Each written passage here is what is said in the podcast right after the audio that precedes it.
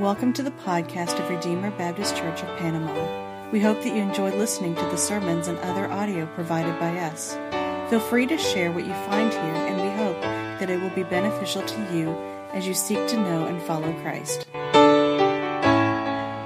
Last night, my son Joshua was uh, he was he was in the bathtub and he was getting ready to get out, and, and so it was my job to, to go in and, and get him out. So I walked in, and he said, uh, or I said, It's time to get out of the bath, Joshua. He said, It's time to get out of the bath, Joshua. And I said, Go ahead and get up. And he said, Go ahead and get up. And I said, Are you copying me? And he said, Are you copying me? And I said, I need a spanking. And he said, I need a spanking. uh, my point with that is uh, a son likes to imitate his father. Um, a son wants to be like his father and do what his father does. This is uh, Father's Day, and uh, I didn't uh, plan any kind of special um, Father's Day sermon, but it fits right along because one of the motivations that, that Jesus here gives us um, in this passage, he, he, he tells us we are to love our enemies, which is an impossible thing to do. But the motivation is so that we might be sons of our Father who is in heaven. Um, we want to be like Him. We want to be like our Father. So let's go ahead and read from uh, Matthew chapter 5, uh, beginning in verse 38. You have heard that it was said, an eye for an eye and a tooth for a tooth. But I say to you, do not resist the one who is evil, but if anyone slaps you on the right cheek, turn to him the other also. And if anyone would sue you and take your tunic, let him have your cloak as well. And if anyone forces you to go one mile, go with him two miles. Give to the one who begs from you, and do not refuse the one who would borrow from you. You have heard that it was said, You shall love your neighbor and hate your enemy. But I say to you, Love your enemies and pray for those who persecute you, so that you may be sons of your Father who is in heaven. For he makes his sun to rise on the evil and on the good, and sends rain on the just and on the unjust. For if you love those who love you, what reward do you have? Do not even the tax collectors do the same? And if you greet only your brothers, what more are you doing than others? Do not even Gentiles do the same? You therefore must be perfect, as your heavenly Father is perfect. Let's pray. Father, we thank you for your word. Lord, give us ears to hear and eyes to see. We thank you that you have spoken to us. Lord, that we have not been left in the dark, feeling around for a way. Lord, that you have revealed yourself to us in your word and through your Son. Father, we pray that you would be with me tonight. We are called to be perfect, and I'm far from that. I'm a wretched sinner. I need of your grace. Lord, I pray that you would uh, strengthen me, help me to speak with boldness from your word. In Jesus' name, amen. Jesus continues what he has been doing through the last several passages we've looked at. How he begins, You have heard that it was said, but I say to you. And he repeats this. He talks about murder. You've heard that it was said, You shall not murder, but I say to you, You shall not, you know, have you ever hated your brother in your heart? Have you ever um, you've gotten angry with someone or called someone a fool?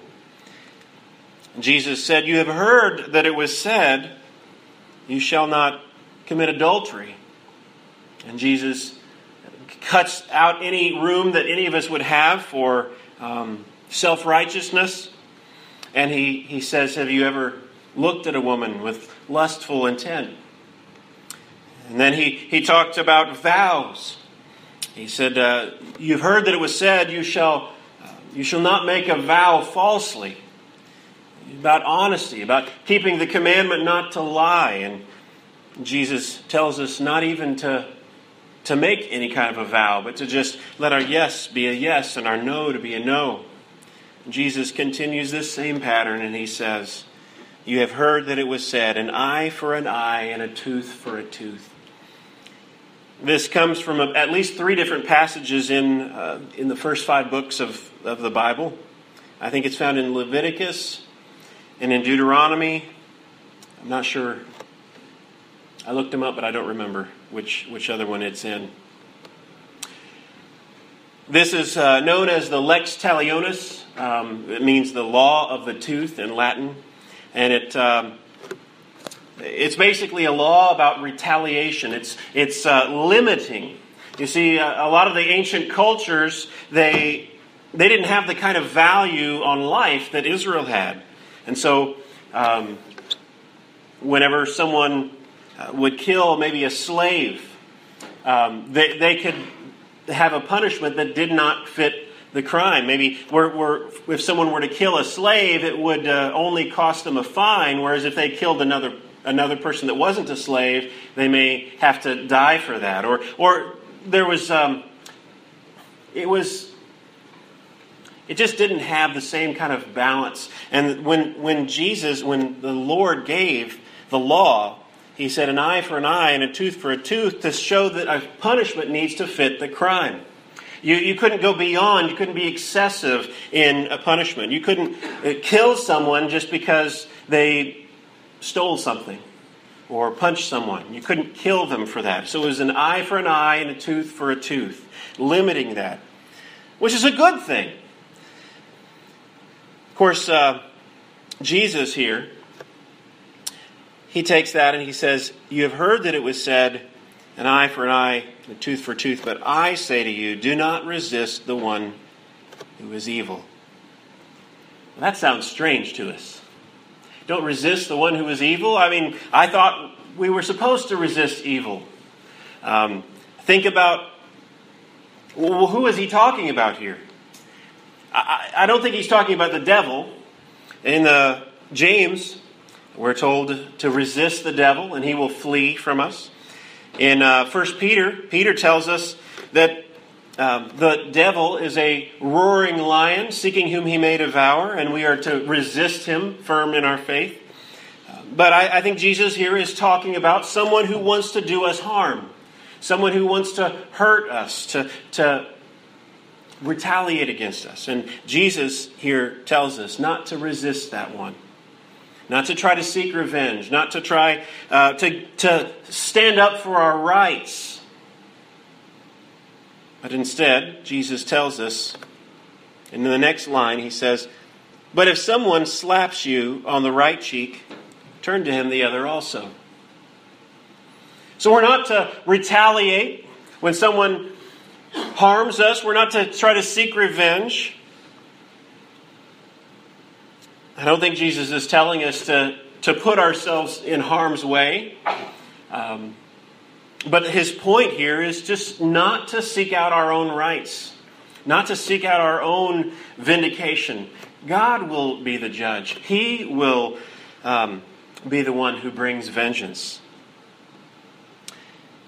Then Jesus says, And if anyone would sue you and take your tunic, let him have your cloak as well the Old Testament law, uh, they had restrictions so that you couldn't take everything a person had. If you sued a person, they had some rights to be able to retain clothing and things to keep warm at night. Um, but Jesus here, he says, if someone wants to sue you, if someone uh, wants to take you to court and take what you have, not only to give what the law requires, the inner garment, the tunic, let them have your cloak as well. Let them take everything you have. Don't stand up for your rights, is Jesus' point. But just let them have what they desire. Seems like an impossible thing to do. Jesus is calling us to do things that are impossible. Then he says, And if anyone forces you to go one mile, go with him too. Of course, the Roman soldiers in that time, they could conscript someone as they were coming along. If they had a pack to carry, uh, they could require whoever they were coming along and, and say, Carry my pack. And they were required by law to be able to take it up to one mile, but they couldn't force them any longer than that. Well, Jesus here says if you're in that position, if the government comes and requires you to do this task, to walk one mile with a soldier, he says, walk with them too. It's kind of radical. Who would do such a thing? Why would anyone do that? You're being forced. Okay? Uh, a soldier comes along and forces you to walk with him one mile, and what do you do? You walk with him two. It has quite a testimony to it. What does it say about who we worship? When that person asked, when that soldier asked, "Why are you doing this? Why are you walking? You only had to. You, don't you know? You only had to walk one with me." And we can answer. None of us will probably find ourselves in this, but we can answer if we were in those shoes. Because Jesus has done so much for me. Because Jesus has changed me.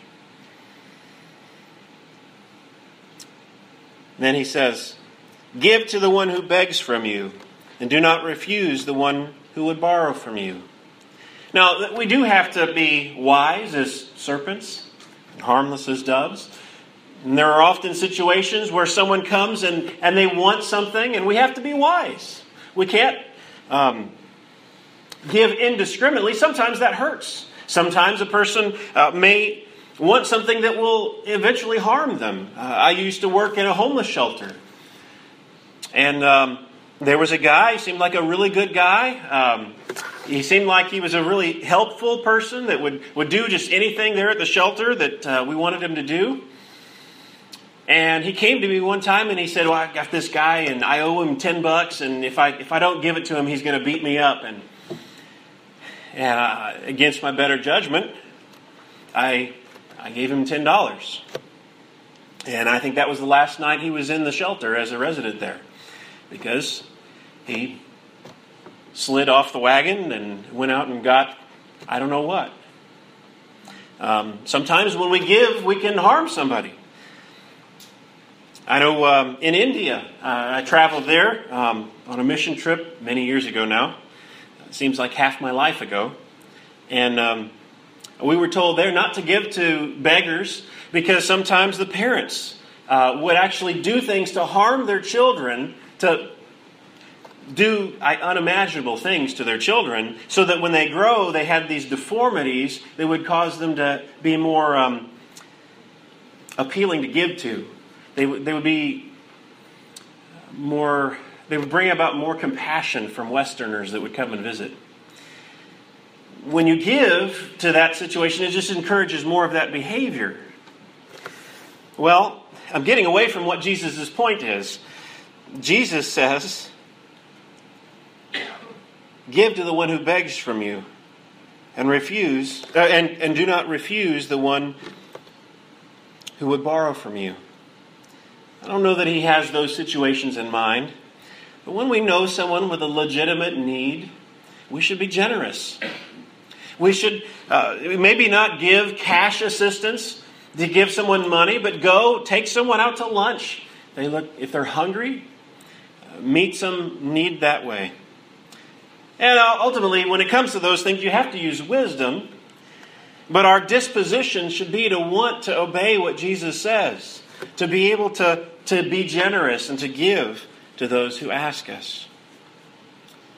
Jesus then returns to his pattern, and he, as he was saying, You have heard that it was said, and I say to you, he, he says here in verse 43, You have heard that it was said, You shall love your neighbor and hate your enemy.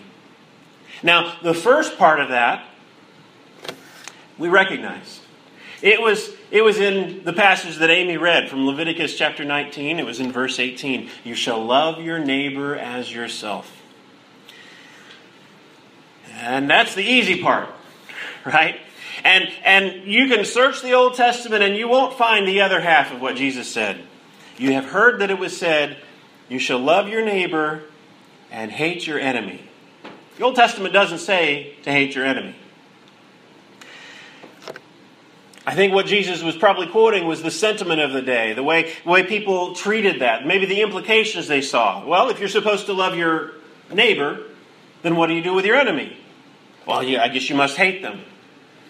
That kind of an idea. But Jesus says no. You're not to love your neighbor and hate your enemy. No, Jesus says, But I say to you, love your enemies and pray for those who persecute you. Jesus calls us to impossible things, doesn't he? He calls us to things that we cannot do on our own apart from the Spirit of God living in us. He says to love your enemies. What is an enemy? You know, Jesus was asked just before he gave the story of the um, um, the Good Samaritan, who's my neighbor? And he tells the story of the Good Samaritan to show our neighbor is whoever is, has need. Whether it's a Samaritan or another Jew, someone of a different race. Here,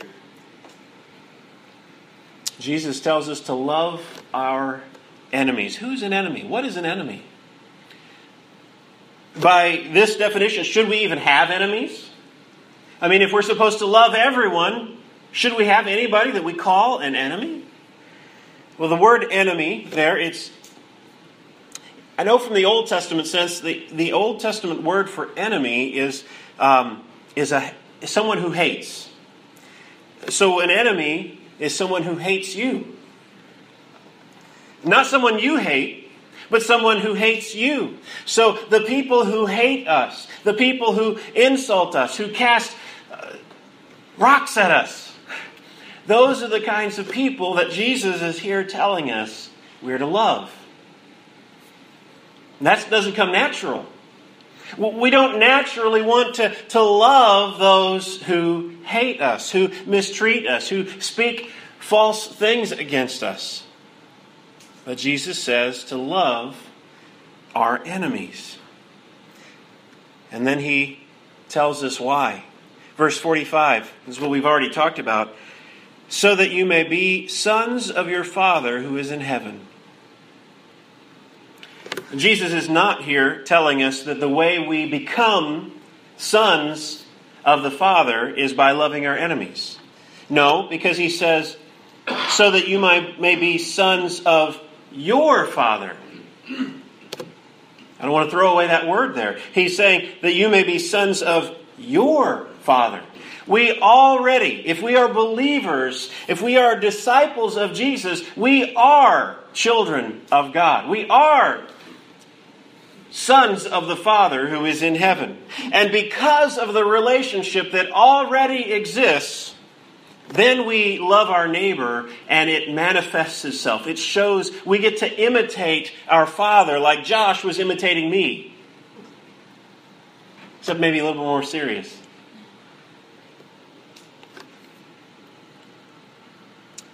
and explains it a little bit more. How does God love his enemies? How does God love those who hate him? He says, For he makes his sun to rise on the evil and on the good.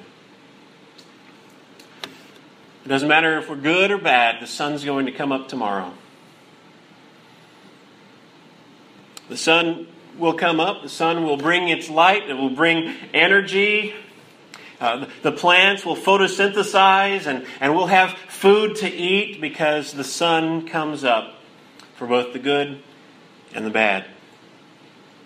He is so gracious to all of us, whether we are children of His, whether we're believers, whether we're unbelievers, whether we hate Him or whether we worship Him. And He makes the sun He makes the sun rise on the evil and on the good, and he sends rain on the just and the unjust. About a week ago, we could say we need some rain, right? Things were beginning to curl. Um, we had a, a apple tree out in our backyard, and it was just beginning to look very withered. And uh, and we got a little bit of rain, and a little bit more, and a little bit more. It's been a been a good week. Not not flooding us too badly, but sending some refreshing rain. God sends those blessings on both the good and the bad, both the just and the unjust. And in that way, God loves us all. He provides good things, good blessings, even on those who hate Him. And so we are to do the same for those who hate us, those who are our enemies. We are to love our neighbor, love our enemy, just as our Father in heaven loves those who hate him. Then verse 45. No, verse 46. Print's kind of small here. For if you love those who love you, what reward do you have? Do not even the tax collectors do the same? And if you greet only your brothers, what more are you doing than others? Do not even the Gentiles do the same?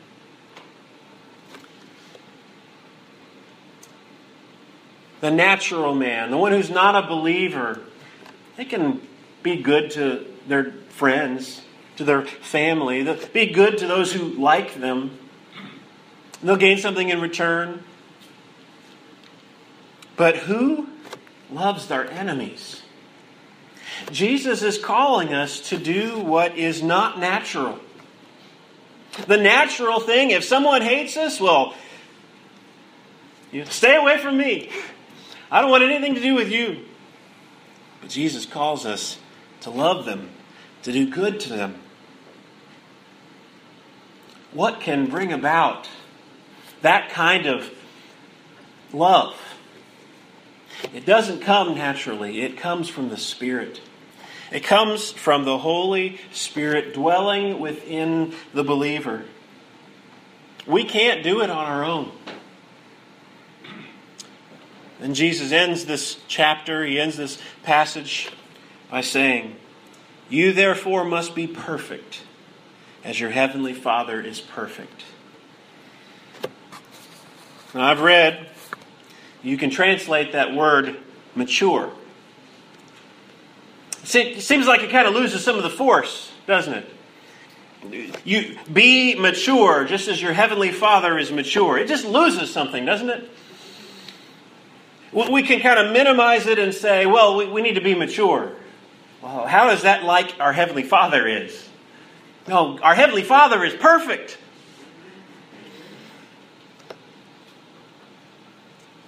So, how do we understand that? Jesus, here throughout this whole passage, as we were looking at murder, you, have heard that it was said, You shall not commit murder. But have you ever been angry? And he's exposing how we are not perfect. Jesus says, Have you, you know, you've heard it said, You shall not commit adultery? Have you ever looked at a woman with lustful intent? He's exposing how we are not perfect, how we all fall short of the glory of God. And he says here, therefore you must be perfect, as your heavenly Father is perfect. Let that sink in for a little bit. Think about this. He's God. What else could he call us to? It, it, wouldn't be good enough to say, be pretty good just like your heavenly father is pretty good. Right? It wouldn't be it wouldn't be right to say that God calls us to be not that bad. But no, God is perfect. He can call his children to be nothing less than perfect. Yet we all fall short, which was his point through the whole passage. We can't keep the law on our own. But there was one who did. did. the one who spoke these words. Jesus, who preached the Sermon on the Mount, was perfect. He was sinless. He was the sinless Lamb of God who took away our sins.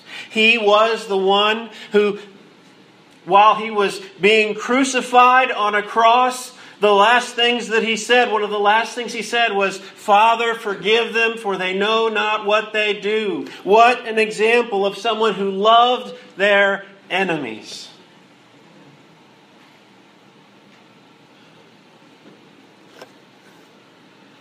We are called to be perfect. We can't be perfect, but Jesus was perfect. And when we believe on Him, when we put all of our hope in Him, then God looks at us as new creatures who are born again by the Spirit. He looks at us and He sees His Son. He sees the righteousness of Jesus in us imputed to us. It is not our actual righteousness that we have somehow earned by being a good person, but it is what's called an imputed righteousness. It's counted to us. Jesus said that unless our righteousness exceeds the scribes and the Pharisees, we cannot enter the kingdom of heaven. We're all out of luck except for Jesus. Because he gives us his righteousness. We trust in his righteousness. We dare not trust the sweetest frame, but wholly lean on Jesus' name. Another song I need no other argument, I need no other plea. It is enough that Jesus died and that he died for me.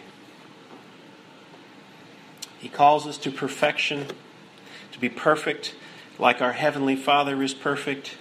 And the only way that we can be counted perfect is by trusting in the one who died for us. Thank you for listening to this message from Redeemer Baptist Church of Panama. For more information, please visit us at redeemerbaptistpanama.wordpress.com or you can like us on Facebook.